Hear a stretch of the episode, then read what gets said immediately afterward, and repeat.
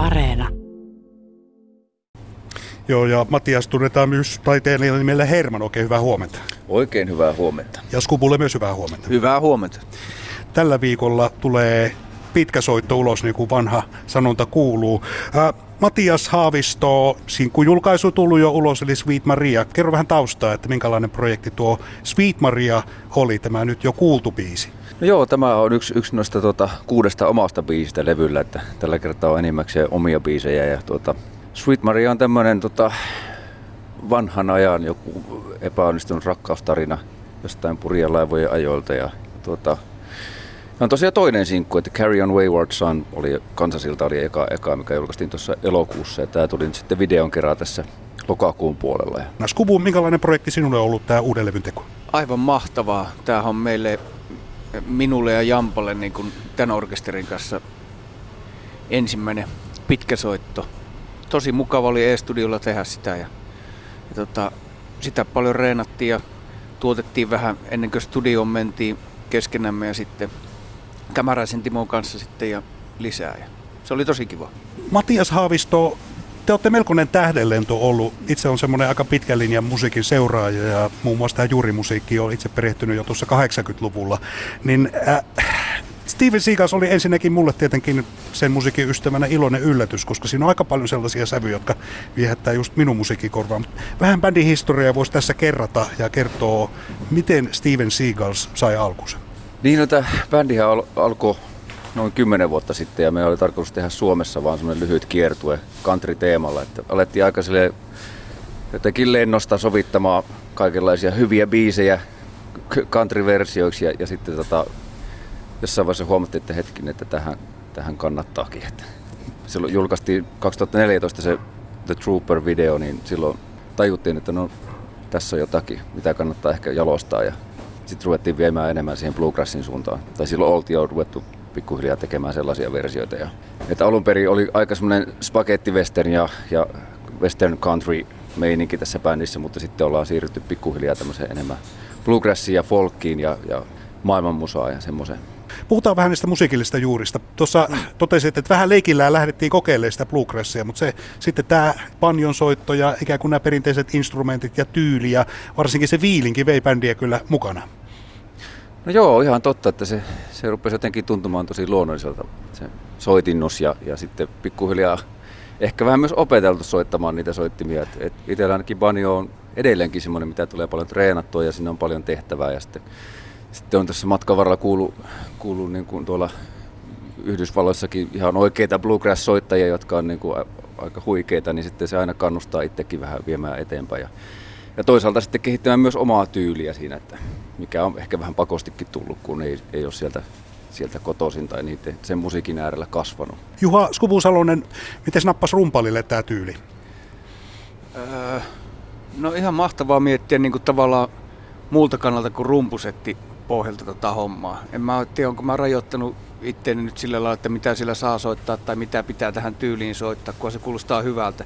Onhan siellä lusikoita, kaikkea muuta kilinää ja mä tykkään tehdä sitä kyllä niin kuin ihan perkussiopohjalta, kans niin kuin ajatella enemmän pois siitä rumpusetista, jos on vaan mahdollista. Niin. Ja rytmi se, elää. Rytmi, rytmi elää. elää ja näin päin pois. Kyllä.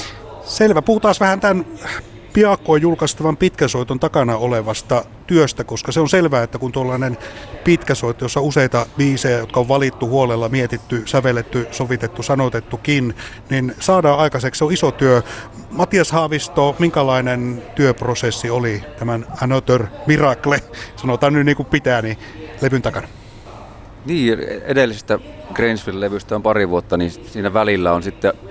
Sitten tehty niin kuin kukin omissa oloissa aika paljon kaikkia demoja ja, ja tämmöisiä niin kuin omia ideoita laittanut ylös jonnekin äänitallenteisiin ja sitten niitä kasataan yhteen. Ja meillä oli tota, tämän uuden levyn tuottaja Timo Kämäräsen kanssa sitten alettiin viime syksynä jo pari kuukautta ennen äänityssessioita, niin sitten käymään läpi sitä materiaalia. Ja sitten niin kuin tehtiin ihan tämmöisiä treenisessioita ja siellä mietittiin, että mitä tullaan äänittämään. Ja Ja sieltä sitten valkattiin levylle tuleva materiaali ja sitä sitten studiossa työstettiin eteenpäin.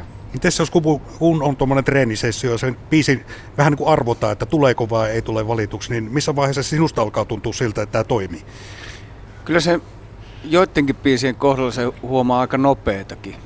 Että siellä kyllä mulla ainakin tuli Sweet Mariasta niin kuin heti kun sitä esimerkiksi soitettiin, että jee, että tämähän, tämähän toimii. Mutta sitten siellä myös on semmoisia niin kuin yllätyksiä tavallaan, mitä enemmän työstettiin ja jauhettiin. Ja että et siellä on niin kuin se hyvä biisin siemen, että se sitten saattaa tulla aika myöhäisessä vaiheessa niin kuin se hioutua sitten niin kuin hyväksi biisiksi. Semmoisiakin siellä on totta kai niin kuin tavallaan, mitkä studiossa sitten ikään kuin saa muotonsa. Ja siinä on pakko työstää, pakko kokeilla ja pakko välillä vähän epäonnistua, että joku lähtee rullaa oikein kunnolla. Niin, ja varmaan just semmoisen epäonnistumisen kautta löytyykin ehkä välillä jotakin, jotakin hyvää sitten. Että ei siinä hirveästi silleen niin kuin liian semmoiset laput silmillä mennä, että aika avoimesti vielä tuossa tuommoisessa niin treenivaiheessa ja siinä esituotantovaiheessa mennään. Että. Ja monet biisit vasta sitten studiossa löytää sen, niin kuin, vaikka niin kuin Master of Puppets tällä uudella levyllä, mikä on haluttiin tämmöinen iso klassikko ja mahtava biisi, niin, niin kyllä se tuli silleen aika, aika jotenkin sieltä viime hetkellä ja itsestään se, se sovitus siihen. Että.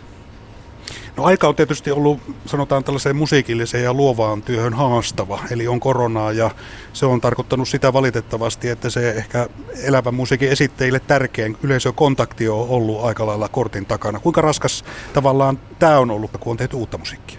No en mä tiedä. Me, meillähän oli vähän se, oikeastaan kun tämä koronarulianssi pyörähti käyntiin, niin mehän oltiin jo silloin niin kuin teke, tekemässä niin kuin, että ei oikein tajuttukaan sitä, että mitä tapahtuu. Että itse asiassa meillä on niin kuin hommat tehty, kun tämä oikein tuli päälle niin kuin studiossa periaatteessa. Eli tietenkin me on, tehty, me on tehty videoita ja kaikkea muuta reenattu ja pidetty tätä bändiä niin kuin vauhissa noin muuten. Että. Jos puhutaan videosta, niin siinä näkyy sitten myös bändin juuret, joissa Keski-Suomessa Suomella on aika vahva osuus, ollaan Päijänteellä, muun muassa Sweet Maria videossa. Kyllä, minähän olen Säynät Salosta, että siellä mennään ja kyllä järvellä on kivaa olla, ja se näkyy kyllä varmaan siitä videolta. Ää, Matias, jos kiteytetään vähän tuon Sweet Marian sisältöä, sitä tarinaa, jota se kertoo, niin referoipa lyhyesti. No tässä on tämmöinen tuota, irlantilaishenkinen kapakka tarina hyljetystä rakkaudesta.